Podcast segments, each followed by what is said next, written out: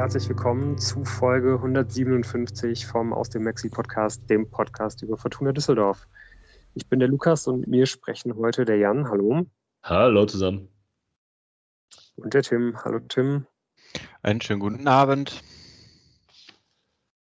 Ja, wir hoffen, dass ihr es irgendwie noch schafft, in der kurzen Zeitspanne äh, zwischen unserer Aufnahme jetzt und dem DFB-Pokalspiel morgen hier noch schnell reinzuhören. Und ähm, ja, deswegen starten wir auch super schnell rein.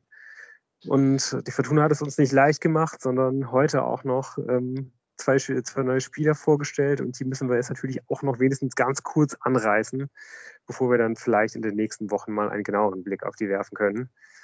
Ähm, ja, zum einen kommt ein Spieler für die Verteidigung. Das ist Joshua Quashi. Ähm, Tim, hast du von dem vorher schon mal irgendwas gehört, bevor er, bevor er heute vorgestellt wurde?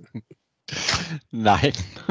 Also ich bin da äh, nicht so auf dem Niveau unserer, unserer Scouts und kenne kenn mich da aus. Also, äh, dass der mal irgendwann bei, bei uns auch gespielt hat in Düsseldorf, ähm, die U16 habe ich nicht so verfolgt. Ich hatte mal, bei mir klingelte was, aber vielleicht war das auch nur so ein entferntes Klingeln. Äh, dieses Fortuna-Spieler bei Hoffenheim, so eine Überschrift oder so, meine ich mal irgendwann mal wahrgenommen zu äh, haben, aber das, da ist Einbildung, glaube ich, auch eine Bildung, also nicht sicher. Ich glaube, Interessant ist mal jemand anders. Ja, wahrscheinlich schon. Ne? Ähm, also mir war da nicht bewusst, für die Position macht Sinn in der Innenverteidigung die, die knifflige Frage, die ja Weber auf der Pressekonferenz gestellt worden ist, wo er dann halt ausweichend antworten konnte, weil der Transfer noch nicht offiziell durch war, ist ja, haben Sie eigentlich Spieler geholt, die Ihnen sofort weiterhelfen?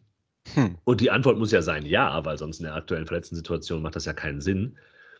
Und ich glaube schon, dass Joshua Korshi ein talentierter Spieler ist. Die große, große Frage, und gerade die Frage im Hinblick, kann er uns sofort weiterhelfen, ist, der hat jetzt noch nicht so viel Spielerpraxis gesammelt auf allerhöchstem Niveau. Der ist für eineinhalb Jahre ausgeliehen. Man kann halt sagen, gut, äh, das, ist, das ist wenigstens eine Perspektive in der Laie auch. Kann man ja gut finden oder nicht. Aber ob das jetzt in der aktuellen Situation ein safer Transfer ist, habe ich eher so meine Zweifel. Aber gut, ähm, ich habe ihn auch nicht gescoutet. Ich kann ihn so nicht gut einschätzen. Die Rahmendaten sehen ganz gut ja. aus, aber pff. Ja, ich finde auch, dass irgendwie eigentlich alles an diesem Transfer darauf hindeutet, dass man halt schon so ein bisschen Richtung, Richtung nächstes Jahr schaut. Ne? Also man hat ja eigentlich ganz klar gesagt, wir holen noch einen Allrounder für die Abwehr, der alle Positionen spielen kann und ähm, der halt ein gestandener Profi ist. Also das trifft jetzt auf jeden Fall alles nicht zu. Ähm, dafür mit diesen anderthalb Jahren und halt irgendwie jemanden, der bisher, glaube ich, einen Kurzeinsatz im Seniorenbereich hat, ähm, halt jemand, der wahrscheinlich sehr, sehr günstig im Budget ist. So, und das ist ja schon auch was, wo man sagen kann, okay, das ist extrem vernünftig, dass man das macht. Geld ist wirklich kein Star und Geld wird auch vor allen Dingen im Sommer äh, vermutlich kein Star sein, wenn man nicht doch irgendwie noch aufsteigen sollte. Von daher finde ich das irgendwie erstmal sehr gut und sehr vernünftig, dass man das macht. Und ähm, finde es auch super spannend, dass man halt jemanden holt, wo man sagt, dass der einfach genau das Profil von, von Jamie Siebert im Grunde genommen hat. Also zum einen ähm, hat man wahrscheinlich wirklich jetzt gerade sehr, sehr schnell festgestellt, dass man den überhaupt gar nicht ersetzt bekommt, kurzfristig. Aber vor allen Dingen ähm, ist das vielleicht sogar schon ein kleiner Fingerzeig dafür, dass man gar nicht so optimistisch ist, dass Siebert halt über den, über den Sommer hinaus da bleiben wird. Das sind, glaube ich, alles Dis Diskussionen, die wir so ein bisschen hintan, hin, hintanschieben können. Ähm, ja, aber dass man halt gesagt hat, dass man unbedingt Neuverpflichtungen tätigen wollte, die vor den beiden Spielen gegen Pauli schon ein paar Mal mit der Mannschaft trainiert haben werden das hat auf jeden Fall ja irgendwie jetzt anscheinend wirklich gar nicht funktioniert. Und dass es dann eben jetzt auch jeweils keine wirklich gestandenen Profis sind, ähm, ist, ist, ist, schade. Aber ich glaube, ähm, wir sind trotzdem nicht minder gespannt auf, auf Quashi. Und ähm, ja, eben halt auch auf den anderen Neuzugang. Das ist mit Marlon Mustafa ein extrem vielseitiger Stürmer, den Leitmann ähm, anders als Quashi, den man für anderthalb Jahre ausgeliehen hat, ähm, nur für ein halbes Jahr aus, sichert sich aber eine Kaufoption im mittleren sechsstelligen Bereich, wie kolportiert wird. Und ähm, ja, Mustafa kann wohl die, die Flügelposition offensiv spielen, fühlt sich aber am wohlsten eigentlich auch als, ähm, ja, eben als Mittelstürmer, als Stoßstürmer vorne drin und soll irgendwie so ein bisschen was von, von, von allem haben. Das finde ich irgendwie ganz spannend. Ne? Also halt irgendwie eine gute Schnelligkeit, eine, eine gute Technik, kann einen Ball wohl vernünftig abschirmen und, äh, und wieder verteilen. Dafür fragt man sich eigentlich fast, wieso es halt irgendwie bisher nicht zu mehr gereicht hat und warum er sich halt sowohl bei Mainz nicht richtig durchsetzen konnte und jetzt bei, bei Como in der zweiten italienischen Liga halt auch irgendwie gar nicht so richtig auf die Beine gekommen ist. Ähm, ja, ich weiß nicht, hast du, hast du da eine, hast du da, vielleicht eine Erklärung für? Ja, also natürlich nicht, weil ich das, diese Spiele nicht gesehen habe, aber ich kann jetzt mir sagen, vom Profil her finde ich das nachvollziehbar, dass man ihn holt.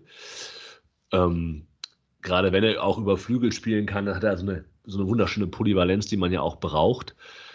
Also nachvollziehbar, dass es halt so, so passiert. Es hat sicherlich auch viel mit so Konstellationen zu tun im Gegenende des Transferfensters, äh, wann sich da noch was ergibt und so weiter und so fort.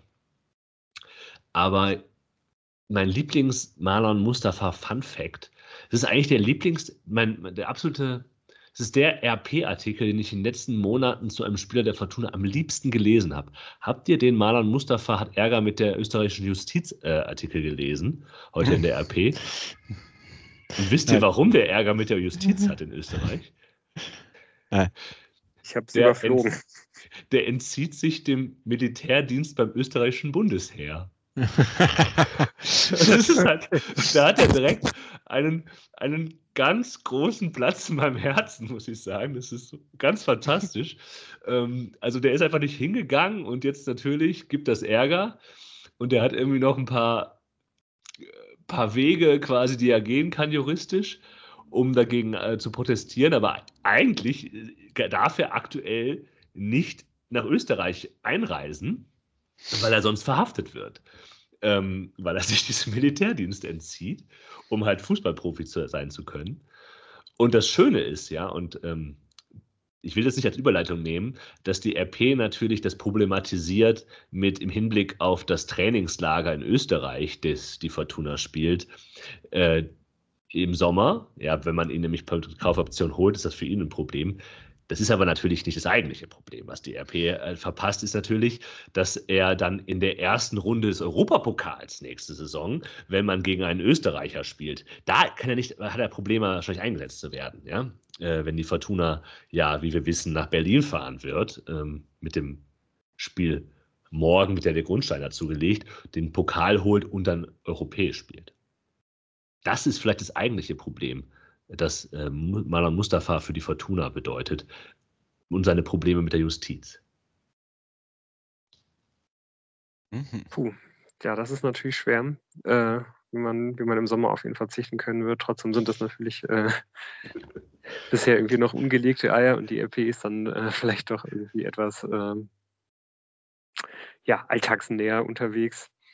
Wir werden wahrscheinlich noch genug über, über die ähm, weiteren Bausteine sprechen, die man legen wird, damit wir überhaupt an diese äh, Europapokal-Thematik herankommen werden, diese Problematik. Ähm, könnt ihr euch vorstellen, dass einer von beiden morgen schon auf dem Platz steht? Also von, von Anfang an ja äh, mit ziemlicher Sicherheit nicht, aber dass vielleicht jemand schon Minuten sieht. Ich meine, es kann ja auch durchaus zu einer Verlängerung kommen und äh, so unglaublich viele Wechseloptionen haben wir ja nicht. Boah, das ist immer, immer so, so eine Frage, die sich wahrscheinlich ähm, Daniel Thune gestern auch noch gestellt hat. Ob er sich das vorstellen kann, dass einer von beiden auf dem Platz steht. Also klar, wenn die im, im, im Saft stehen, einen guten Eindruck hinterlassen und äh, es irgendwie morgen vielleicht sogar über mehr als 90 Minuten gehen zum ähm, Kader, werden die mit Sicherheit gehören und warum denn dann auch nicht. Aber das kann ich halt schwer beurteilen. Äh, nur äh, die Einsatzzeiten von Marlon Mustafa äh, bei Como Calcio, die sind ja auch sehr übersichtlich. Ähm, deshalb mal, mal schauen. Also ich kann mir es äh, bei, bei Quashi in der Situation vorstellen, man liegt halt mit einem Tor in der 89. hinten und bringt ihn quasi als Turm für die Flanken, die man dann in den 16er des Gegners schlägt. Und äh, bei Mustafa kann ich mir das auch vorstellen, auch wenn natürlich Christoph da Ferner äh, zunächst die erste Option ist, aber who knows? Ja, angesichts dieser Kaderbreite oder nicht vorhandenen Kaderbreite muss man äh, mit allem rechnen. Ja, ich denke, da, da dürfen wir ziemlich gespannt sein. Und ähm, würde sagen, wir, wir machen dann hier dieses Thema Neuzugänge eigentlich auch schon mal direkt wieder zu, werden vielleicht wirklich nochmal einen, einen etwas längeren Blick irgendwie in den, in den nächsten Wochen irgendwie auf die werfen können, werden aber vor allen Dingen die beiden ja wahrscheinlich ähm, sogar bald auch schon mal in, in, in Aktion sehen und werden dann sowieso genau wie ihr alle, die uns, äh, die uns zuhört, vielleicht irgendwie schon etwas schlauer sein letztendlich. Ähm, eine letzte Sache, das Euroleague-Finale nächstes Jahr ist übrigens nicht in Österreich, das habe ich direkt mal gegoogelt. Sondern? In äh, Bilbao. Oh, schöne Auswärtsreise. oh, freue ich mich. Ja, sehr gut.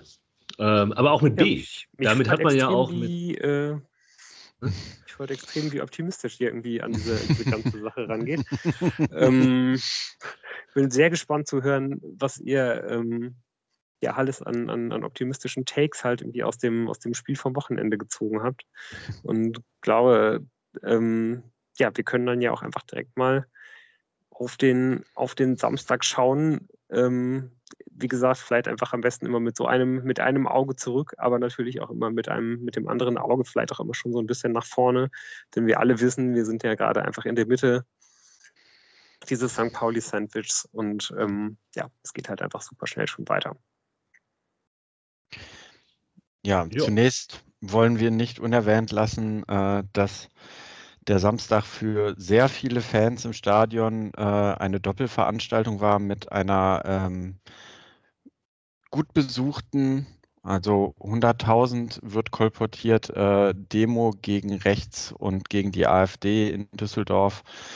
Ähm, ja, ich fand das eine beeindruckende Zahl und hat mich gefreut, auch wenn äh, natürlich äh, man mal ein Fragezeichen dahinter setzen kann, was bei strömenden Regen gewesen wäre. Aber es ist auf jeden Fall ein tolles Zeichen gewesen und auf, der, auf den Reidenwiesen, die Bilder sind schon beeindruckend gewesen. Und es war ein guter Auftakt in den Tag. Ähm, und dann ging es Richtung Spiel. Und ich wurde das erste Mal seit Ewigkeiten auch vor dem Spiel mal wieder nervös. Ja, man, man, ich möchte das nochmal aufnehmen, den Ball mit der Demo. Ich glaube, was ja auch ein, ein, Grund ist, warum so viele jetzt zu diesen Demos gehen, dass es halt vom, vom Abstrakten ins Konkrete geht, ja, mit dem mhm. der Korrektivberichterstattung, wo im Kern nichts Neues drinsteht. Das äh, kann man auch schon in alten Papieren der AfD finden, in Höcke-Reden und Höcke-Texten zum Beispiel. Aber es wird eben jetzt konkreter und es mit den Wahlen, die anstehen, rückt es einfach näher, die Gefahr für die Demokratie. Und das ist, glaube ich, sicherlich ein Grund, warum so viele auf die Straße gehen. Es ist auch gut so, dass sie auf die Straße gehen.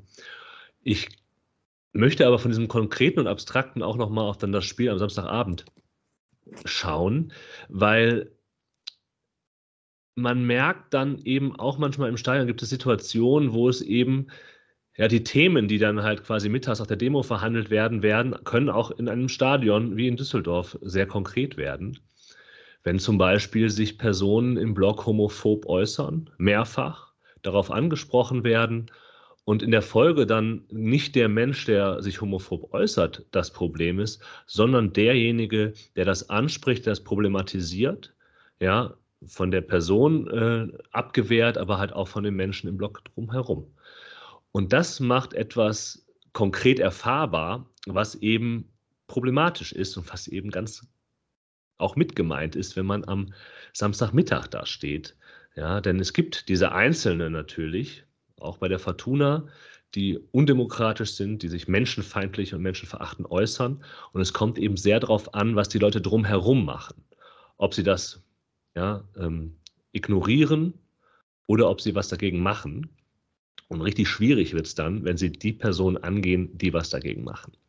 Ja, also dieses Ganze gegen Rechts und für Demokratie, das ist eben auch ein Thema und das nicht nur auf den Videowänden der Arena zu finden ist, sondern das wissen wir natürlich und wissen viele auch, auch ganz konkret auf den Tribünen. Ja, manchmal ist der Undemokrat im Zweifel einer, der nur ein paar Meter neben einem steht und die gleichen Klamotten trägt wie man selbst. Davon ist dieser Verein nicht gefeit, auch wenn man sich in der Auseinandersetzung mit diesen Personen immer darauf berufen kann, dass der Geist dieses Vereines durch die Satzung gegeben von den eigenen Mitgliedern etwas anderes aussagt, nämlich sich für die Demokratie ausspricht und für das Miteinander von ganz verschiedenen Menschen mit ganz verschiedenen Hintergründen und gegen Diskriminierung, Homophobie, Rassismus und Antisemitismus. Und ich glaube, das ähm, hat diesen Samstag nochmal eine gewisse Komponente verliehen, mit der ich da nicht gerechnet habe. Aber das sei mhm. hier an dieser Stelle nochmal ähm, vielleicht etwas abstrakter ähm, genannt, als ich das könnte, aber äh, vielleicht auch nicht ganz unwichtig, dass man das nochmal im Hinterkopf hat. Genau, ja, da unterscheidet sich gehört, die Kurve. Da unterscheidet sich die Kurve nicht vom Arbeitsplatz oder, oder dem, der Bus. Ähm, wenn man sowas mitbekommt, ähm, dann sollte man sich dagegen äußern. Ansonsten bringt das ganze Demonstrieren am Ende dann doch nichts. Und es ist aber nicht leicht, ne? Das muss man ja, auch mal sagen. Leicht, es ist klar. nicht leicht.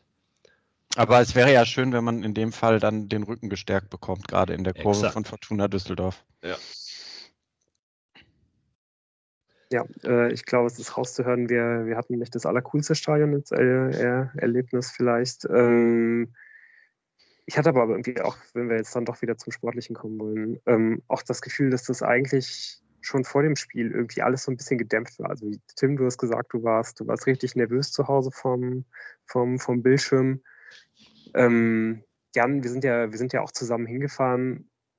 Bei uns war es eigentlich genau das Gegenteil, oder? Also ich mhm. glaube, wenn, wenn, wenn ich mich jetzt nochmal irgendwie so, also wenn ich jetzt nochmal so die ganze Saison zurückspule, ich glaube, ich war vor, vor keinem Spiel irgendwie wenig, weniger aufge, äh, aufgeregt irgendwie. Also es war, es war, hat sich echt fast wie, fast wie so eine Pflichtveranstaltung irgendwie angefühlt, was super schade war eigentlich. Und irgendwie habe ich mich jetzt auch gefragt, ob das irgendwie daran liegt, ja, ob das irgendwie an diesem Rahmen, also ob das sowohl irgendwie dem, dem, dem Rahmen dieses großen Fortuna für alle Spiels irgendwie würdig war, ob das halt diesem, diesem, diesem Topspiel halt irgendwie würdig war, aber irgendwie ähm, habe ich, hab ich ganz arg mit mir gekämpft, halt irgendwie so richtig in Stimmung zu kommen für das Spiel, auch wenn ich äh, auch, auch, ja, besonders wahrscheinlich, weil ich, weil ich schon irgendwie auch das, das Spiel schon ja doch irgendwie schon halb verloren gesehen habe. Äh, aber irgendwie hatte ich auch darüber hinaus das Gefühl, dass da irgendwie so eine gewisse Träge irgendwie mit, mit, mitschwang. Und ich, ich kann mir gar nicht so richtig erklären, warum. Hm. Also ich zwei Gedanken dazu. Also die, die Nachrichten, die man ja über den Tag bekam, morgens, dass Tim Oberdorf auf, ausfallen würde und dann schaute man auf die Startaufstellung und sah, dass Felix Klaus noch nicht fit genug ist, um zu starten, sondern Jonanim jetzt da spielt und äh, eben die Außenverteidiger da rumrochieren, indem Gavori die Linksverteidigerposition übernimmt und Ioa den Rechtsverteidiger. Das hat natürlich dieses, dieses Gefühl schon mal verstärkt auch. Ne? Also ich war ja auch im Dienstag schon beim, äh, beim Millanton zu Gast, um auf das Spiel zu gucken. Und ich sag mal, das war jetzt nicht die optimistischste Veranstaltung von mir. Das mag man auch jetzt nicht überraschend finden. Aber ähm, klar, St. Pauli ist halt vollkommen zu Recht sportlich da oben, wo sie stehen. Und das macht natürlich das, äh, die, die, Erwartungshaltung gegenüber dem, was auf dem Platz ähm, stattfand, nochmal eine andere. Insgesamt muss man auch vielleicht sagen, dass die Stimmung vielleicht auch bei 50.000 nicht so war, wie man sich das hätte wünschen können. Stimmungsdiskussionen sind immer müßig, das wissen wir aus eigener Erfahrung und auch die Debatten, die dann, wenn wir das mal sagen, dann auch auf Twitter laufen, sind stehen, sprechen Wahrnehmungen gegeneinander und so weiter und so fort. Ähm, vielleicht hat das auch damit zu tun, dass die St. Pauli-Fans am Anfang die ersten zwölf Minuten ähm, geschwiegen haben als Protest gegen den Investor. Mag auch alles sein. Ne? Und dann fällt halt das Tor für für St. Pauli und da kommen dann eben beide Punkte zusammen. Ne? Die, die eh schon nicht ideale Stimmung und dann weiß man auch, wie brutal schwer es werden wird, für die Fortuna sportlich an diesem Abend zu überzeugen. Also ich hätte aber auch nie, ich hätte auch gar nicht so ein, boah, so ein 50.000 Leute sind im Stadion Gefühl die ganze Zeit, sondern es war für genau. mich, genau. es war für mich eigentlich ziemlich normal wie sonst auch. Vielleicht, weil wir sind auch relativ früh hingefahren und vielleicht haben wir, aber ich weiß es nicht, ja. Vielleicht hat, hat die Rheinbahn auch einen besseren Job gemacht als sonst. Ähm, es, es fühlte sich irgendwie so an wie, ja, es fühlte sich eben nicht so an wie gegen Kaiserslautern. Da hatte ich das Gefühl schon eher, muss ich sagen. Ja, da hatte ich irgendwie auch das Gefühl, dass irgendwie so die ganze Stadt irgendwie so in, in, in freudiger Erregung irgendwie gesummt hat und das hatte ich jetzt halt irgendwie nicht. Also ich meine, das kann Ja. natürlich auch im ganzen Rahmen des Tages äh, liegen, dass äh, vielleicht einfach auch viele irgendwie mit, ähm, ja, mit diesem Erlebnis von der Demo halt irgendwie ge, ge, gekommen sind, irgendwie zu dem, zu dem Spiel. Ähm, dass man halt vielleicht irgendwie auch schon so ein bisschen mehr wusste, was einen bei so einem Fortuna für alle Spiel halt erwartet, dass äh, ja die Stimmung vielleicht einfach noch ein bisschen mehr beeinträchtigt ist äh, bei, bei so einem Spiel, einfach weil viele Gruppen halt irgendwie ein bisschen auseinandergerissen werden, nicht zusammensitzen und ähm, so, das haben wir, glaube ich, alles schon in der ähm, in, der- in, in der vorigen Folge mal besprochen. Das kann alles halt irgendwie so ein bisschen Einfluss nehmen. Aber trotzdem ist es dann echt ein bisschen schade, finde ich, dass dann halt eigentlich auch das Stadion gar nicht so richtig davon angezündet wird, dass Fortuna eigentlich richtig gut beginnt. Ne, ich meine, du hast natürlich diesen, diesen, diesen kolossalen Aussetzer von Hoffmann nach drei Minuten, weswegen äh, Kastenmeier die, die, die erste seiner ähm, Riesenparaden da auspacken muss. Aber sonst ähm, war ich eigentlich richtig angetan davon, wie, wie Fortuna halt in dieses Spiel halt reingekommen ist, dass man sich äh, vor allen Dingen zu Anfang entschieden hat, halt richtig hoch zu pressen, habe ich nicht kommen sehen, ähm, dass man, dass man Pauli da so unter Druck setzt, weil ja, weiß ich nicht, das, das trauen sich, glaube ich, gar nicht so viele Mannschaften, weil Pauli einfach die Klasse hat, das auseinanderzuspielen. Ähm, ja, aber spätestens mit dem, mit dem, mit dem Gegentor, dass man sich dann natürlich in der, in der, in der Anfangsviertelstunde dann eben doch noch einfangen muss, so wie man sich das halt einfach in fast jedem Heimspiel diese Saison irgendwie einschenken lassen muss. In der Anfangsviertelstunde ist es dann halt so ein bisschen vorbei. Hm, interessant. Also ja, man hat äh, bis auf diesen einen, so, ich, ich, ich nenne es mal äh, Viererketten-Einspielpatzer von Hoffmann, wo er sich völlig verschätzt, äh, nicht viel zugelassen. Aber ich habe jetzt nicht ähm, eine super starke Anfangsphase von Fortuna gesehen. Auch nicht bis zum 0 zu 1. Also, Ich glaube, das, da ist, das spielt ein bisschen Erwartungsmanagement mit rein, weil Ja, man das halt. St. Pauli so auch schon ein bisschen überhöht hat. Ne? Also man, ähm, man glaubt da halt, oh, die können alles, die machen da den Raum eng und so. Das aber, das hat der Lou eigentlich auch gesagt, dass das vor allem quasi in ihrer offensiven Rausrichtung vor allem ein defensives Konstrukt ist, was St. Pauli da spielt. Äh, Und da, ich glaube, das ist halt die, die Erwartung war, okay, gerade mit dieser ja, wieder erneut neu zusammengestellten Mannschaft, ja, wo, mit den offensichtlichen Schwächen, die wir ja wissen und die wir erwarten können, ähm, wenn, die, wenn diese Spieler bei der Fortuna spielen. Ja, Hoffmann mit, mit der ganz, der Fehler, der schreit ja eben nach äh, mangelnde Spielpraxis, Gavory, der keine Spielpraxis hat und so weiter und so fort. Ich hätte auch das Gefühl, und vielleicht liegt es auch daran, dass Lou und ich darüber geredet haben, während es passierte, dass man das Gefühl hatte, okay, das ist halt schon, es ist mehr auf Augenhöhe, als man das erwartet hat. Ja, die Fortuna kommt rein in dieses Spiel, hat Ballbesitz und ähm, kann vielleicht auch ein bisschen ihr Spiel nicht durchsetzen, aber mehr gestalten, als man das hätte denken können. Und dann kommt genau das, was du sagst. Natürlich im Heimspiel, natürlich äh, dieser dumme, ähm, dumme Fehler. Äh, ja, also ich finde es fast ein bisschen hart, wie, wie Tune über das Foul von Gavory das zu diesem Freistoß führt, spricht, weil ich mir denke, ja, was, ja, klar ist das ein Fehler, aber Herrgott, man muss ihn nicht so rausstellen, den einzelnen Spieler, gerade wenn er so wenig Spielpraxis hatte. Und dann ist der Ball ja eigentlich vorbei und dann denkt man als, als im Stadion so, was soll das jetzt hier? Warum wird da hier Elfmeter gepfiffen? Skandal! Und wenn man dann später die Zusammenfassung sieht, denkt man sich, ja, das ist schon ein klarer Elfmeter, ja, kann man nichts machen. ja, Keine Frage da. Ähm, ich weiß nicht, Tim, du konntest das ja vielleicht irgendwie noch besser sehen, weil du ja wahrscheinlich auch einfach mehr Wiederholungen davon gesehen hast äh, als wir. Ähm, Ja. Muss man da auch Kastenmeier vielleicht eine kleine Schuld zusprechen, weil das halt der äh, St. Paulianer, ich glaube Erik Smith ist das, ne, der den Freischuss schießt, dass er es überhaupt versucht, da rechts an der Mauer vorbei ins, äh, ins Tor zu treffen, ist ja vor allem deswegen, weil meiner Meinung nach die Mauer gar nicht richtig gestellt ist. Also der, der Ball hat ja schon auch eine wirkliche echte Chance, halt ins Tor zu gehen. Und ähm, dass dann halt irgendwie Vermeida diesen, diesen blöden Reflex halt irgendwie dann auspackt, ist ja da wirklich einfach nur deswegen, weil Smith eine Erfolgschance sieht, um die Mauer herumzuspielen. Ja, da ist was dran.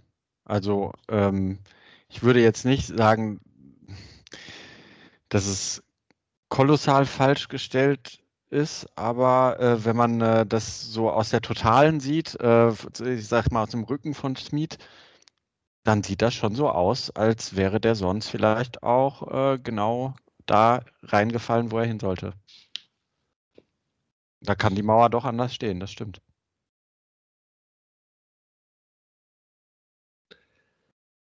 Ja, ähm, trotzdem ist es der Elfmeter, trotzdem macht er das. Äh, Marcel Hartl hat auch einen neuen Platz in meinem ganz besonderen Herzen bekommen.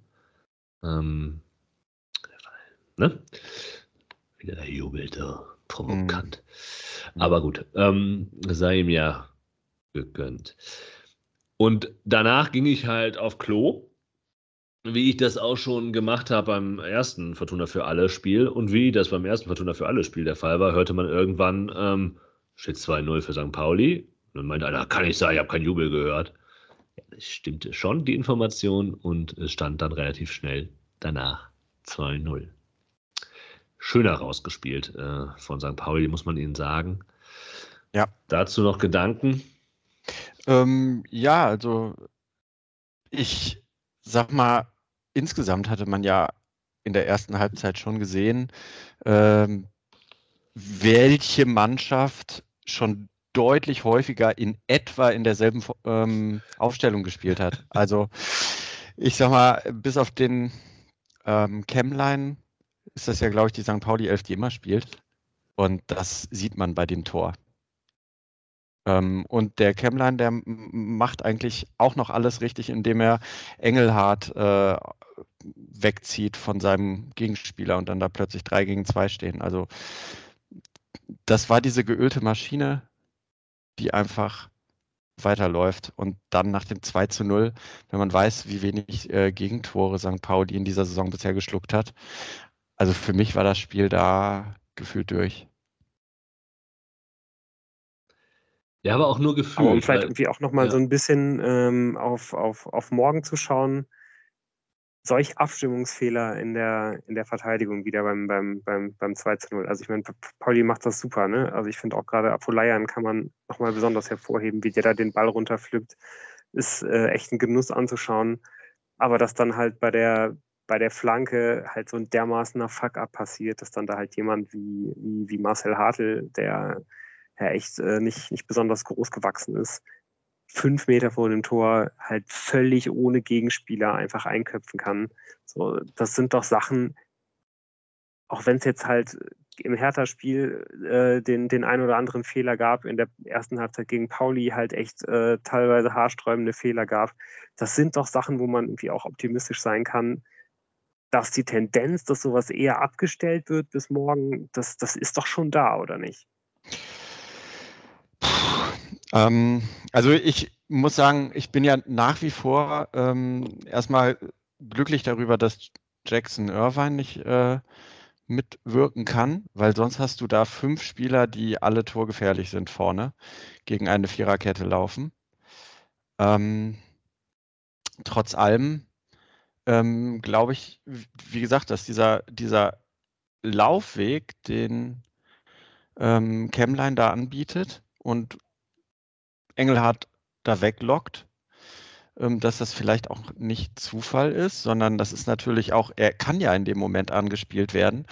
Und ähm, ich sehe noch nicht, wie man da zwei äh, Achter, die hinterherrücken, ähm, stoppen will. Ähm, insgesamt fand ich es übrigens, muss ich noch mal kurz sagen, sehr beeindruckend, weil ich ja immer diese Perspektive der, der Kamera, die das gesamte Feld abbildet, in der Totale hatte wie krass diszipliniert einfach äh, die Spieler von St. Pauli ähm, ihre Positionen ähm, gehalten haben und wie man genau sehen konnte, wie dieses gesamte ähm, Konstrukt äh, ja, Fortuna hin und her schiebt. Also da, da wird schon einiges richtig gemacht bei St. Pauli. Und ich weiß ehrlich gesagt nicht so, ob ich so optimistisch bin, dass wenn man jetzt einmal da einen Stellungsfehler hatte, dass man dann da, dafür morgen ähm, das alles wegverteidigt. Also ich war ja gestern auch noch mal beim, beim Millerton und Tim Greiner-May war auch da, der Aufsichts, Aufsichtsratsmitglied der Fortuna. Und der hat den schönen Satz gesagt, Äh, Im Hinblick auf Dienstag, also die Fortuna hat noch die Möglichkeit, sich zu verbessern. Ja, Im Gegensatz zu St. Pauli. Und äh, das ist ja auch, da geht ihr ja beide ja quasi auch drauf, Tim, mit seinem äh, Kommentar zu St. Pauli, dass das schon sehr, sehr überzeugend zumindest vom taktischen war und Lou mit der Hoffnung, dass das, wenn man das Defensive ja abschalten kann. Tune hat ja in der Pressekonferenz vor dem Spiel jetzt morgen auch gesagt, dass er, er das stark gemacht dass das Spiel jetzt am Samstagabend nicht deswegen so gelaufen ist, weil man es defensiv verloren hat, sondern weil man es offensiv nicht gewonnen hat. Also darüber lässt sich diskutieren, weil ich glaube, was Lou sagt und die Hinweise auf individuelle Fehler, ähm, die zu den Toren führen, halte ich auch für valide. Aber das ist ja nochmal ein Punkt, den wir auch aufmachen müssen, dass die Fortuna es eben nicht geschafft hat, einfach nach vorne zu gehen. Ja, und es, und es lag, glaube ich, nicht am Einsatz der Spieler. Also es gab es ist eine Freude äh, im Ao Tanaka auch, wenn man 2-0 zurückliegt, äh, beim Fußball zuzugehen, zuzuschauen. Das gleiche gilt für Yannick Engelhardt. Und äh, Christoph Zollis hat wirklich, glaube ich, alles gegeben, um, um auf diesen Flügel halt ein vernünftiges Passspiel hinzubekommen. Du hast halt einfach das Problem des Personals, dass du, dass halt Klaus nicht fit war, dass Nimitz du hast es ja mehrfach gesehen, nicht, nicht eingebunden ist ins Passspiel der Fortuna. Der kann mal versuchen, sich irgendwie durchzutanken, aber es ist ja auch ausrechenbar. Und das sind genau die Dinge, die die Fortuna für Dienstag hinbekommen muss. Und das sind natürlich personelle Fragen. Kann Felix Klaus gerade auslaufen und kann er vielleicht nur noch zwei, drei Schlag, äh, Haken schlagen am, äh, am Dienstag? Das wird ganz entscheidend sein. Gerade ja. gegen eine Mannschaft, die den Raum, wie du sagst, Tim, den Raum so eng macht, da brauchst du ja ein gutes Passspiel. Ja, und das sind doch genau die Sachen, die, die einfach Fortuna gerade halt ähm, in diesen Spielen immer und immer und immer wieder scheitern lässt. Ne? Dass ähm, man deswegen auch immer halt eben nicht auf die erste Besetzung ähm, zugreifen kann. Also ich glaube, wenn, wenn Fortuna hier wirklich mit der ersten Elf an, an, ankommt, so, so wie Pauli es halt mehr oder weniger getan hat, ich meine, die haben einfach ihre ähm, beiden Leute, die halt zum, zum Asia Cup halt abgereist sind, einfach sofort eins zu eins halt übersetzt mit Leuten, die da halt einfach sofort einspringen können und versuchen, das, sich da halt eben nicht so rauszucheaten, wie es halt bei der Fortuna dann irgendwie mal der Fall ist. Wenn doch deine Stärke eben so ein, ja, halt eben so ein, so ein ja, einfach ein Ballbesitzfußball ist und das ist es bei der Fortuna. Und du dich halt zusätzlich ja einfach immer ganz besonders am Gegner ausrichtest. Ne? Also es ist ja nicht so, dass die Fortuna jetzt genau die eine Art und Weise hat, wie sie einfach immer Fußball spielt, sondern du hast halt diese klare Ausrichtung am Gegner.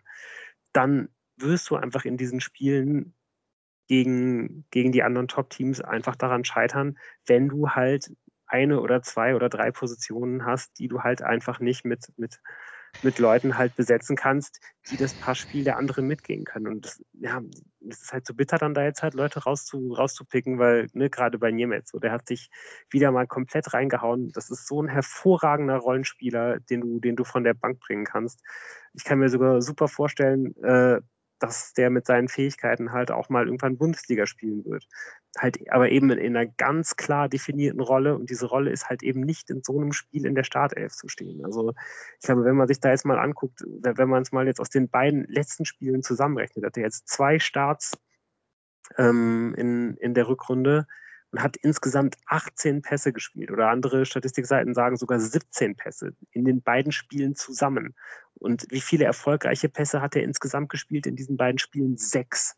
So, und wenn wir uns dann noch anschauen, wie viele Pässe da nach vorne bei gewesen sind, da ist, glaube ich, gar kein einziger dabei.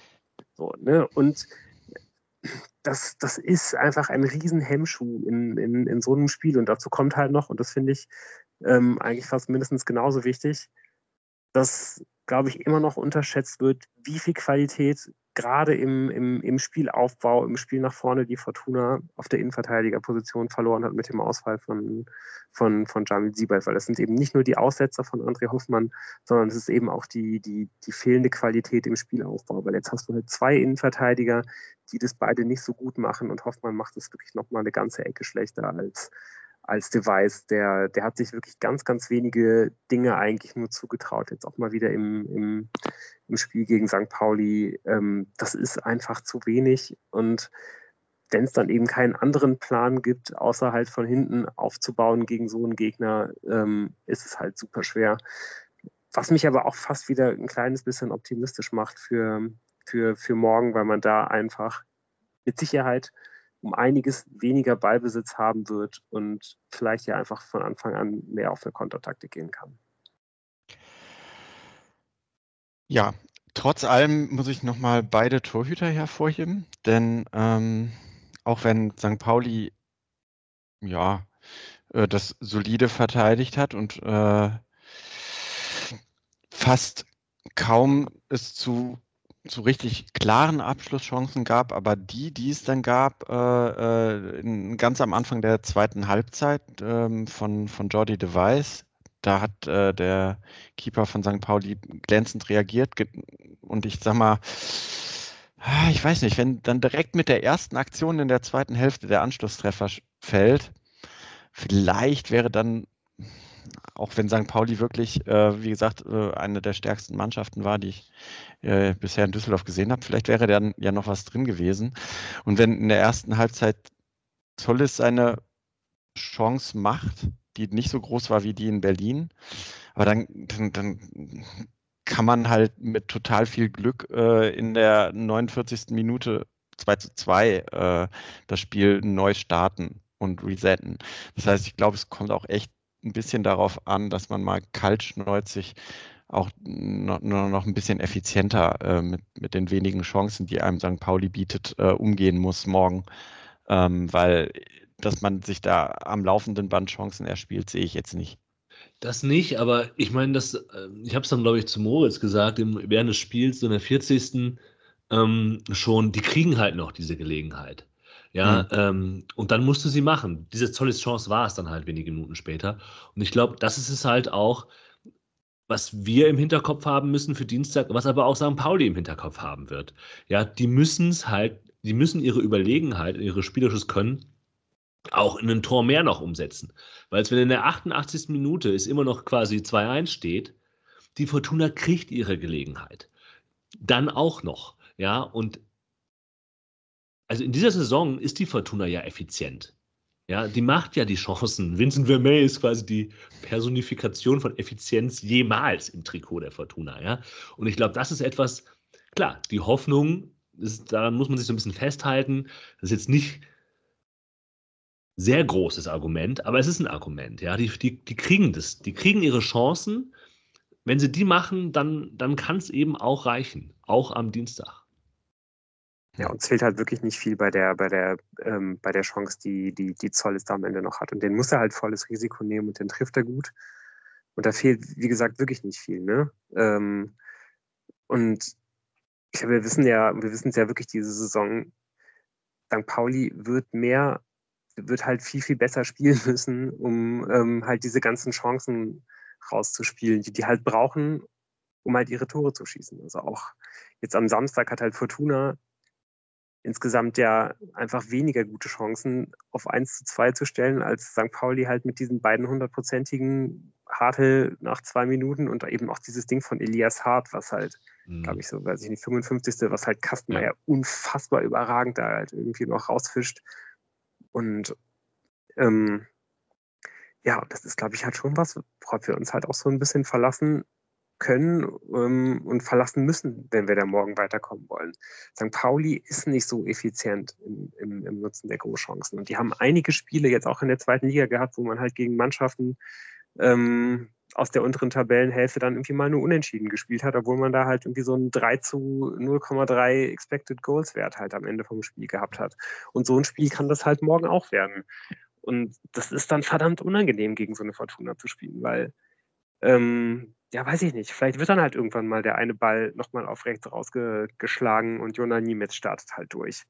Oder Zolles bekommt halt irgendwie nochmal ein bisschen Platz. So. Das, das ist halt unangenehm. Und ähm, ja, und man kann das ja schon auch nochmal ruhig ansprechen mit diesen, mit diesen Laufwerten. Ähm, die Möglichkeit, dass St. Pauli vielleicht ähm, ja wirklich halt auch müde ist nach diesem Spiel am Samstag, die ist ja schon gegeben. Also ich habe mich ja echt fast gefragt, ob das ein Messfehler ist, aber St. Pauli ist elf Kilometer mehr gelaufen als die Fortuna. Oder möchte man halt eigentlich erst die, äh, irgendwie auf der, an, der, Fortuna rummäkeln? Das ist aber auch Schwachsinn, weil die halt auch einfach verdammt viel gelaufen sind, nämlich 124 Kilometer. So, das kannst du denen nicht vorwerfen. Aber bei Pauli sind es dann halt eben nochmal mehr. Viel mehr. So, und die haben genauso wie Fortuna auch nicht die allerbesten Wechseloptionen. Da hat man auch erst in der, äh, in der 80. Minute das erste Mal gewechselt. Ähm, insgesamt hat irgendwie auch nur dreimal. Also das heißt, alle, die da morgen auf dem Platz stehen werden, die, die werden den Samstag schon irgendwie noch in den Beinen haben. Und gerade wenn das noch in eine Verlängerung, wenn das noch in eine Verlängerung gehen sollte, vielleicht ist irgendwann Fortuna nicht diejenige, die, die dann halt irgendwann die, die, die Probleme aufgrund der Personalsituation bekommt. Vielleicht ist es doch irgendwie St. Pauli und dann, dann können die halt mal Kapital draufschlagen.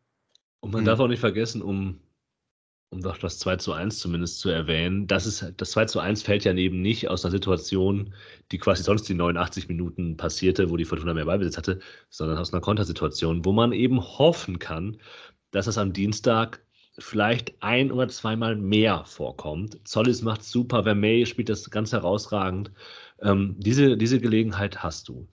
Ich glaube halt, wenn man sich überlegt, das ist, für mich ist das Spiel morgen ist ein Spiel, wo, wo in sieben von zehn Fällen St. Pauli als Sieger vom Platz geht. Auch mit ähm, Verlängerung und Elfmeterschießen eingerechnet. Aber diese drei, diese drei, drei Spiele, ja, um die es dann jetzt geht für die Fortuna, äh, von diesen zehn, die man äh, da äh, im, im Abstrakten spielt, vielleicht, ja. Hm. Ist schon mehr, als wenn man jetzt gegen Bayern spielen würde, sagen wir mal so.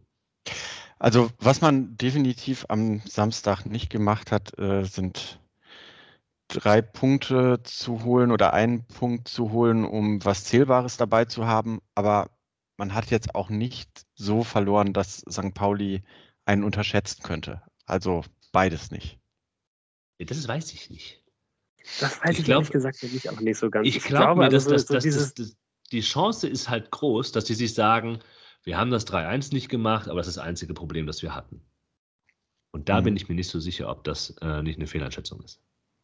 Ja, und auch, dass die vielleicht Fortuna auch gar nicht so sehr als einzelne Mannschaft sehen, sondern auch in so einen großen Kontext einbetten und einfach sagen, wir machen genau das, was wir sonst irgendwie auch immer machen. Und das hat bisher einfach immer gereicht und das wird auch dieses Mal wieder reichen. Aber wir haben jetzt schon sehr, sehr viele äh, Dinge dargelegt, die darauf äh, hindeuten können, dass es vielleicht dann eben auch mal nur unentschieden steht nach, nach, nach 90 Minuten. Ich glaube, die, die können, irgendwann werden die sich dann halt schon auch anfangen zu fragen, warum es dann vielleicht irgendwie mal nicht so gut läuft. Und ich finde gerade, dass die sich halt in so einem wichtigen Spiel jetzt am Samstag in den letzten zehn Minuten noch einen Konter einfangen, das ist schon was, was darauf hindeuten kann, dass die vielleicht nicht mehr mit der letzten großen Ernsthaftigkeit äh, eventuell dabei sein werden irgendwann. Und ähm, ja, also das, das, das ist auf jeden Fall möglich, was geht. Ja, aber also äh, sehr schön. Also äh, hier, hier zeigt sich einfach auch nochmal, und damit schließt sich der Kreis, mit äh, was für eine Erwartungshaltung ihr auch an das Spiel ähm, vom Samstag äh, äh, drangegangen seid und deshalb halt das Spiel auch schon irgendwie halb verloren geglaubt habt, äh, dass ihr jetzt so rum sagt, wir, wir begreifen hier nach jedem Strohhalm, um irgendwie eine Chance herbeizuführen zu reden. Also so Lichtjahre entfernt ist der FC St. Pauli jetzt nicht. Ähm, es ist nicht der FC Bayern München der zweiten Liga. Ja, gesagt, sieben von sowas. Genau, aber nein, so von wegen, äh, es, äh, äh, ich glaube ja nicht, dass St. Pauli da dran geht, oh, wir machen das jetzt so wie immer, das ist ein ganz normales Spiel. Das ist für jeden verdammten Spieler, der da morgen auf dem Platz stehen wird, ein Highlight auch von deren ja, Karrieren. Ja, also die gehen da nicht dran, so von wegen, oh ja, mm, ja, wir machen jetzt weiter unser mm, Spiel, sondern die sagen, ey, verdammt nochmal, wie oft werden wir in unserem Leben noch die Chance haben, in einzuziehen. Also da mache ich mir leider weniger Hoffnung. Komm jetzt hier nicht mit Fakten, Tim. Ja? Mhm. Ähm, das ist, dafür sind wir nicht hier. Ähm, das ist. Ein Fakt ja. wäre jetzt interessant, ob ein Spieler im Kader von FC St. Pauli schon mal ein äh, Halbfinale in welchem Pokalwettbewerb auch immer äh, gespielt hat. Ich würde mal schätzen, ähnlich wie bei Fortuna eher nicht. Also ich bleibe auf jeden Fall immer noch bei, bei, bei dieser Laufleistung kleben. Ich glaube, dass, dass das Spiel des Lebens für, für St. Pauli war war jetzt der Samstag und die werden das nicht nochmal reproduzieren können. Nicht in dieser Disziplin. Dein Wort äh, in des Fußballgottes Ohr.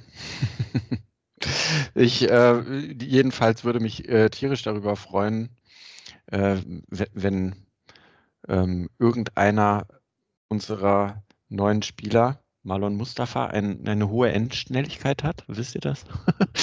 Ja, Der soll ziemlich schnell sein, ja. Ja, dann ist das doch vielleicht die Option, um am Ende äh, äh, St. Pauli äh, zu überraschen.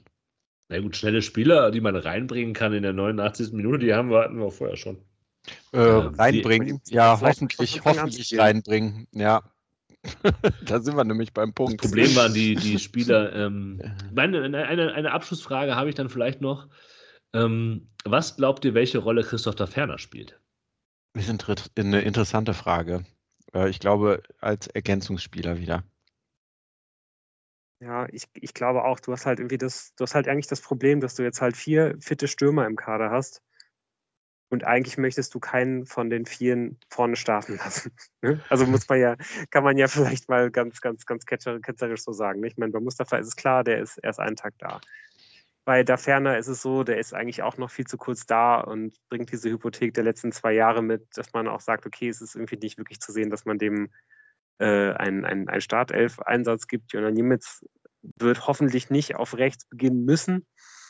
Ähm, wenn er das nicht muss, ist er eigentlich als Waffe, um den halt später nochmal reinzubringen, viel, viel, viel zu wichtig, als dass du ihn äh, von, von Anfang an reinbringst. Und wer May, äh, den, der hat halt diesen Status, dass du ihn halt spielen lassen musst. Aber wir haben jetzt ja auch eigentlich wieder gesehen am, am, am Samstag die Spiele gegen die, ähm, gegen die Mannschaften aus dem allerobersten Regal sind halt seiner nicht so. Ne? Und es wäre eigentlich besser, wenn man da noch vielleicht jemanden hätte, der ja, der halt irgendwie vielleicht noch ein paar mehr Dinge abdeckt und irgendwie auch ein bisschen weiter weg vom Tor irgendwie agieren kann. Aber ich würde natürlich auch sofort eigentlich, ja, natürlich trotzdem einfach Vermey aufstellen. Ja, aber morgen, ähm, das ist nicht Erster in der Tabelle gegen Fünfter in der Tabelle, wie wir ja wissen, sondern Zweite Liga gegen Zweite Liga. das Prinzip Hoffnung, so haben wir schon mal eine Folge genannt, deshalb können wir das nicht nochmal sagen. Äh, aber vielleicht das Prinzip mhm. Hoffnung 2. Hm. Ich habe noch eine andere äh, Frage für euch. Ähm, ich, das ist jetzt natürlich alles ein bisschen Kaffeesatzleserei, aber ähm, aufgrund dessen, wie, wie, wie Felix Klaus ausgesehen hat ja, ähm, am, am Samstag, das sah jetzt für mich nicht so aus, als ob er jetzt direkt die Luft hat, äh, um, um jetzt irgendwie wieder knappe 90 Minuten zu spielen, sondern ähm, ja, also irgendwie da und deswegen kann ich mir vorstellen, wahrscheinlich wird es nicht, nicht für viel mehr als für eine Halbzeit reichen. Sollte man vielleicht aber trotzdem, wenn wir jetzt mal davon ausgehen, das wäre so, sollte man nicht vielleicht trotzdem mit Felix Klaus in der Startelf beginnen? Ja, natürlich.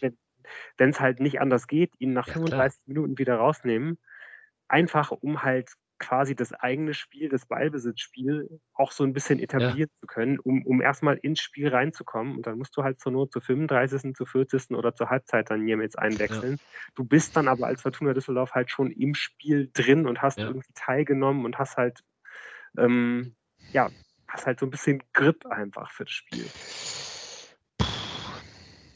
Ähm, schwierig, nach 35 Minuten schon reagieren zu müssen. Also ich denke mal, wenn ähm, Tune das Gefühl hat, dass es nur für 35 Minuten reicht, dann, dann sehe ich es nicht.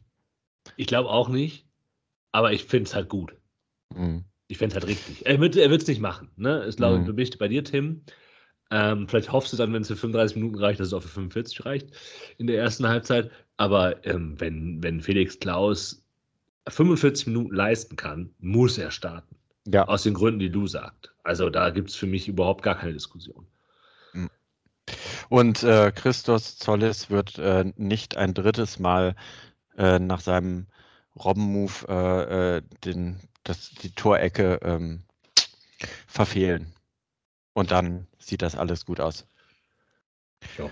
So soll es sein. So soll es sein. Ähm, hoffen wir mal, dass es alles klappt am Dienstagmorgen Abend. Ähm, oder ihr hört es wahrscheinlich eh am selben Tag, am Dienstagabend. Ähm, ja. Sieben von zehn. die drei, an die drei Spielen halte ich mich fest. Aber klar, das Spiel am Samstagabend hat nicht unbedingt dazu geführt, äh, dass man unbedingt optimistisch ist. Genau. Apropos optimistisch. Genau, die Saison ist nach äh, diesen drei Spielen zum Beginn der Rückrunde nicht vorbei, wie so manch einer denkt, sondern sie geht dann direkt am Sonntag noch weiter. Ich möchte festhalten, ja, dass ich vor, diesem, vor dieser Aufnahme nicht dafür war, über Paderborn zu sprechen, weil ich einfach auf den Dienstag konzentriert bin, ja, wie Tim das sagt. Da endet die Saison. Alles danach ist erstmal drissegal. Ich wurde überstimmt ähm, und jetzt reden wir über Paderborn. In Paderborn. Es wird hm. einfach richtig scheiße, Freunde, wenn wir am Dienstag das Spiel verlieren und dann nach Paderborn fahren dürfen. Mein lieber Herr Gesangsverein. Ja. ja, absolut. Also ich würde auch sagen, ähm, die Wiese ist gemäht dafür, dass wir hier am nächsten Montag vielleicht die niedergeschlagenste Aufnahme aller Zeiten haben. Aber da haben wir auch aber, die Latte schon extrem hochgelegt. Ich weiß nicht, welche Folge das ist, aber wir sind immer recht niedergeschlagen. Ja, aber ich glaube so, ähm, diese, diese historische Chance, DFB-Pokal-Halbfinale äh, liegen gelassen zu haben, um sich dann halt die übliche äh, Klatsche in Paderborn abzuholen, das, das ist nicht so richtig irgendwie das, äh, was ich, was ich mir für den nächsten Montag irgendwie gerne, gerne in den Kalender schreiben möchte. Und werde ich auch nicht tun. Und deswegen wird auch meine Vorschau auf Paderborn eher eine positive sein. Und ich sage, ähm, mit Paderborn, auch wenn jetzt halt, wenn es dann im, im DFB-Pokal eventuell nicht weitergehen sollte, beginnt jetzt mit Paderborn eine längere Serie von Gegnern, die absolut schlagbar sind. Und da möchte ich jetzt dieses, da möchte ich jetzt den ST Paderborn nächsten Sonntag auswärts ähm, unbedingt aufs Schärfste mit einbeziehen. Trotzdem heißt es natürlich, ähm, es kann auch in die andere Richtung gehen. Bei einem entsprechend hohen Sieg kann Paderborn sogar an Fortuna vorbeiziehen in der Tabelle. Aber so richtig der, der, der, der Spirit dafür ist in Paderborn im Augenblick eigentlich nicht aus, auszumachen. Ähm, man hat eigentlich jetzt im Winter den, den die, die kleine Aufstiegschance, die vielleicht noch ein bisschen da ist, faktisch abgeschenkt, indem man den mit Abstand besten Spieler, den Unterschiedsspieler Floro Muslia an Freiburg verkauft hat.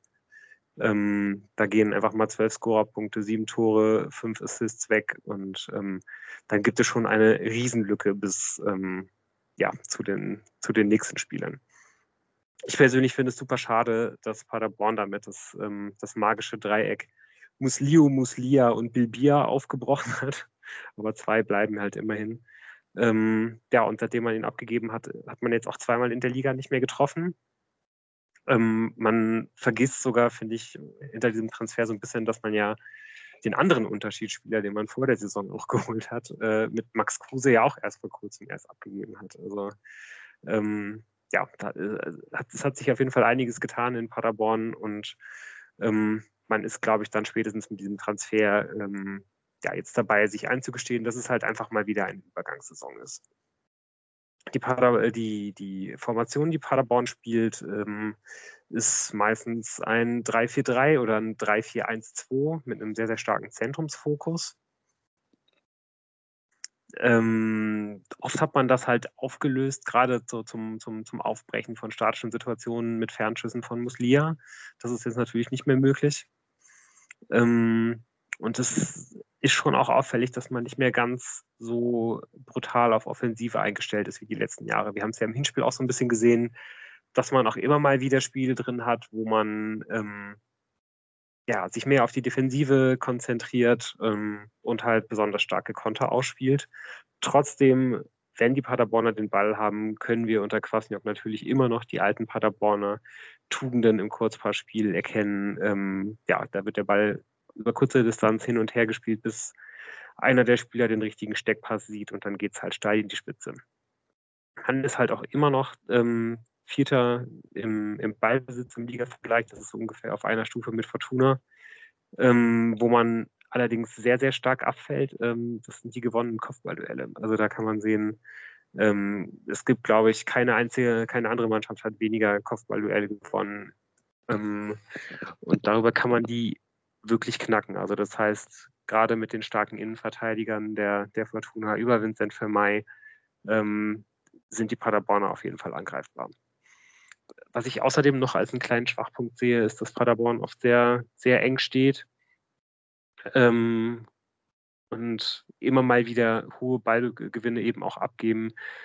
Ich bin mir eigentlich fast sicher, dass am Sonntag auf jeden Fall Jonas Niemetz für Klaus starten wird. Also ich glaube, nach der, nach der Krankheit wird wahrscheinlich Klaus nicht das Pokalspiel gehen können und dann nochmal in der Liga. Also ist das auf jeden Fall wieder eine Option, die man gehen muss, ähnlich wie, wie gegen Hertha, dass man da halt wieder in, ja, in den rechten, äh, auf dem rechten Flügel halt lange Bälle schlägt und hofft, dass, dass Niemetz da halt irgendwas mitmachen kann. Marlon Mustafa und, kann das auch. Vielleicht auch Marlon Mustafa, richtig. Müssen wir, müssen wir sehen, ob der, ob der einsatzbereit ist, richtig. Ähm, und wir können uns auch sicher sein, dass es vielleicht ein bisschen generell an Stabilität mangeln wird bei den Paderbornern, weil nämlich der Anker-Sechser mit Kai, Fle äh, mit, mit Kai Klefisch gelb-rot gesperrt ist. Ähm, wirklich auch eigentlich der beste Sechser, der stabilste Sechser, den Paderborn in diesem Jahr hat. Und ähm, ja, ich finde, wenn man die beiden Mannschaften dann nebeneinander liegt, kann man halt sehen, dass ähm, ja, Fortuna eigentlich in allen Mannschaftsteilen besser ist, aber gerade auch im zentralen Mittelfeld, wenn nach dem morgigen Tag, das äh, ist ja sowieso sehr, sehr schwer vorauszusehen, alle einsatzbereit sind. Ähm, zwei Sätze noch zu Einzelspielern. Man muss natürlich immer absolut vorsichtig sein, weil Paderborn mit äh, Sir Lord Conte ähm, einen der beiden schnellsten Spieler der Liga in den Reihen hat, haben wir im Hinspiel auch sehr schmerzlich erfahren müssen. Den sollte man nicht weglaufen lassen. Und ähm, nochmal ein kleines Shoutout an den Torfürst, der natürlich, wir haben es alle erwartet, jetzt wo Muslia nicht mehr da ist, äh, der torgefährlichste Spieler im Kader ist, der Paderborner. Überrascht mich nicht. Ich, wir haben ja. ja ich glaube, groß äh, mutmaßen darüber hinaus, wie man spielen wird und so weiter und so fort, ist im Hinblick auf das Pokalspiel morgen ähm, nicht, nicht wirklich zielführend, oder? Nein, ist nicht zielführend, obwohl ich sagen muss, äh, nach der Pressekonferenz von gestern, ähm, wo ja tatsächlich Daniel Thune so gesagt hat, ja, wir müssen jetzt wirklich von Tag zu Tag gucken, ob äh, ähm, Matthias Zimmermann schon wieder eine mhm. Option auch für das Pokalspiel ist, rechne ich damit, wenn er, wenn er es nicht ist, dass es dann gegen äh, Paderborn auf jeden Fall zum Einsatz reichen wird. Ich glaube auch. Und ich finde auch gut, wir haben in dieser Vorschau für die zwei bis drei Leute, die nach dem, dem morgigen Abend, wenn es schlecht ausgeht, diese Vorschau nochmal hören werden, dann im Zweifel, haben wir, glaube ich, genau das gemacht, was man machen muss. Ja, wenn die Fortuna weiterkommt, ist es eh egal, was wir jetzt gerade gesagt haben. Wenn sie nicht weiterkommt, dann gibt es tatsächlich irgendwie so ein positives Gefühl, das man bekommen kann, wenn man diese fünf Minuten Paderborn-Vorschau sich angehört hat. Und wenn Lou schon so positiv ist, mhm. wer wären Tim und ich, ihm hier zu widersprechen und dieses Gefühl nehmen zu wollen? Und um das Ganze noch rund zu machen, füge ich bei, dass wir nächste Woche nur dann hier völlig deprimiert aufnehmen, weil Paderborn an uns vorbeigezogen ist, wenn sie mit neun Toren Abstand gegen uns. Danke, Tim. Das, das war jetzt nicht das, was ich mir, ne? aber ist okay. Ähm, okay, ich glaube, wir können Deckel drauf machen. Hoffen wir das Beste für morgen. Drei von zehn. Drei von zehn. Drei von zehn. Und in Paderborn, Gott, da kann uns irgendwie auch sonst eigentlich niemand mehr helfen, aber außer vielleicht die, die, die Dinge, die du aufgezählt hast. In dem Sinne auf eine euphorische Aufnahme nächste Woche. Macht's gut. ciao, ciao. Tschüss.